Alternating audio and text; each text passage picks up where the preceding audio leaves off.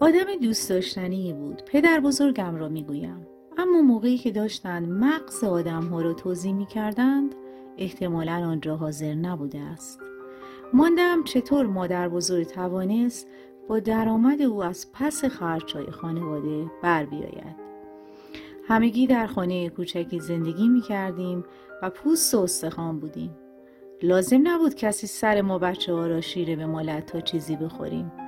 راستش بعد از اینکه پیش مادرم نهار میخوردم می‌رفتم بالا پیش مادر بزرگ و یک وعده دیگر میخوردم. بعد به دیدن خاله برتا که چند اتاق آن طرفتر بود می‌رفتم و باز میخوردم. وقتی مزه سیب رسیده را زیر دندانهایم حس کردم که از پانزده سالم گذشته بود و رفته بودم شهر شاگرد یک میوه فروش شده بودم. در روستای ما سیب ها هیچ وقت نمی رسیدند در واقع فرصت نمی کردن برسند. اما دیگر هیچ وقت سیبی به خوشمزگی آن سیب های سبز کوچک نخوردم. در تمام عمرم فقط یک بار سیرمونی گرفتم. آن هم وقتی بود که خاله برتا یادش رفته بود در کابینت را قفل کند. فهمیدن من همانو و ناپدید شدن 22 دونات همان. بقیه اعضای خانواده هیچ وقت نه این داستان را فراموش کردند و نه من را بخشیدند. تا سالها بعد وقتی وارد جمع خانوادگیمان می شدم یکی جار می زد مواظب دونات ها باشین. حالا شاید بتوانید تصور کنید که چه اتفاق مهمی افتاده بود.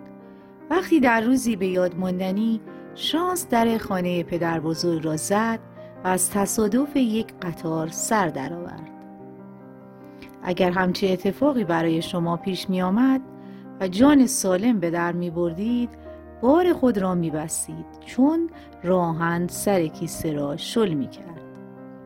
در نتیجه تمام مسافران خوششانس دقیقا می دانستند باید چه کار کنند.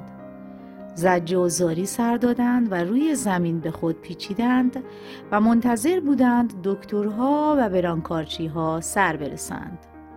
البته همه به جز پدر بزرگ. اشتهای او از مجموع اشتهای ما بیشتر بود. در تمام عمرش نشده بود حتی یک بار از یک وعده غذایی جا بماند و نمی‌خواست این رکورد را از دست بدهد.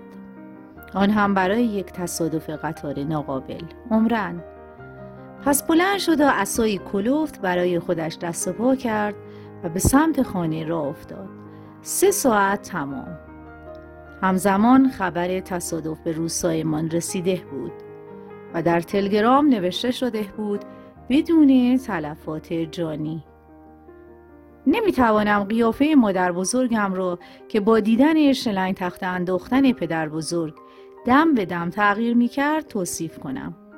خاکی شده بود و کمی از راه طولانی خسته. اما سر و مر و گنده بود و از آنجا که درست سر نهار رسیده بود لبخندی از سر رضایت به لب داشت. مادر بزرگ از اینکه می‌دید شوهرش صدمه ندیده خوشحال شد اما بعد این خاطر جمعیش با عصبانیت مخلوط و در نهایت با آن جایگزین شد. پدر بزرگ تنها فرصت طلایی عمرش را دست داده بود. به همین خاطر مادر بزرگ از شدت عصبانیت طوفان به پا کرد. پدر بزرگ تا بخواهد بفهمد دوروبرش چه خبر است دید تنبانش به دیوار آویزان است و توی تخت دراز کشیده است. قرقرهای مظلومانش هم افاقه نکرد.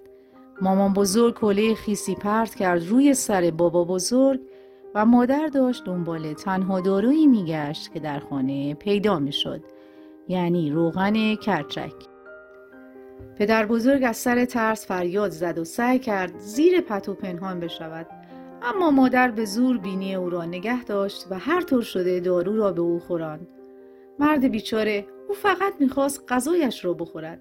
اما وقتی زن و دختر آدم قصد کرده باشند کاری انجام دهند دیگر نه از دست او و نه هیچ کس دیگر کاری بر نمی آید. بعد از اتمام خوراندن دارو یکی از بچه ها را فرستادند تا دکتر خبر کند. دکتر بابا بزرگ را کامل معاینه کرد و داشت به او به خاطر سلامت کاملش تبریک می گفت که مادر وارد عمل شد.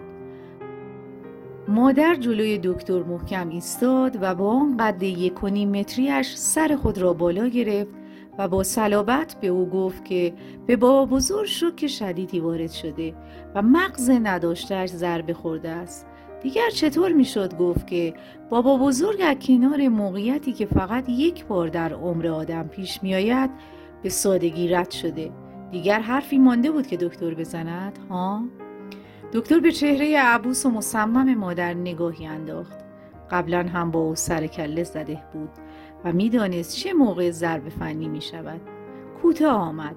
تشخیص مادر را قبول کرد و رفت. بعد نوبت انتظار شد. هر دو زن تمام تلاششان را کردند تا بابا بزرگ را در تخت نگه دارند و با وسواس به او یاد بدهند که وقتی معموران راهن می آیند چه بگوید و چه نگوید. با بزرگ با نگاهی عاقلا در صفی سرش را به علامت تایید تکان داد و قول داد همکاری کند. اما تا به حال شده بخواهید مارماهی در تخت نگه دارید اغلب اوقات از دستشان در می‌رفت وقتی از سر ناچاری شلوار او را قایم می کردند بابا بزرگ دم یکی از ما بچه ها را می‌دید تا شلوارش را برایش پیدا کنیم و به هر طریق ممکن از تخت بیرون می آمد. وقتی قیل قالی که ها منتظرش بودیم پشت در خانه در جریان بود بابا بزرگ در تختش نبود از پنجره سرک کشیدیم و دیدیم که معموران راهن آمده اند و کل مردم روستا دست به سینه پشت سر آنها جمع شده اند تا ببینند آخرش چه می شود. بابا بزرگ را با شلوار و چکمه و تمام بند و بساتش توی تخت چپاندند و پتو را تا زیر چانهاش کشیدند. پرده ها را پایین آوردند. بطری روغن کرچک را کنار تختش طوری که دیده شود گذاشتند. بالاخره ماموران از در وارد شدند. از همان لحظه اول معلوم بود که بابا بزرگ تمام آن توصیه های ریز و درشت را فراموش کرده است. با نیش باز از مهمانها استقبال کرد و از خوشپوشی آنان تعریف کرد بعد صحبت را به آب و هوا و محصولات کشاورزی کشاند وقتی در نهایت دکتر راهن فرصتی پیدا کرد تا از او بپرسد کجایش صدمه دیده مادر سراسیمه به سر خودش اشاره می کرد. پدر بزرگ با لبخند ملیحی گفت خدمتتون عرض کنم مشکلی نیست که با پول حل نشود. مادر در جا قش کرد. مادر بزرگ جیغ کشید و از اتاق فرار کرد. بازرسان تعیین خسارت هم از خنده کمرشان تا شد. بعد از اینکه حالشان سر جا آمد و مادر را به هوش آوردند به بابا بزرگ پنج هزار سکه بخشیدند و این باعث شد که او ثروتمندترین آدم روستا شود. اما تا روز فوتش هیچ وقت نفهمید که چرا آن پول را به او دادند.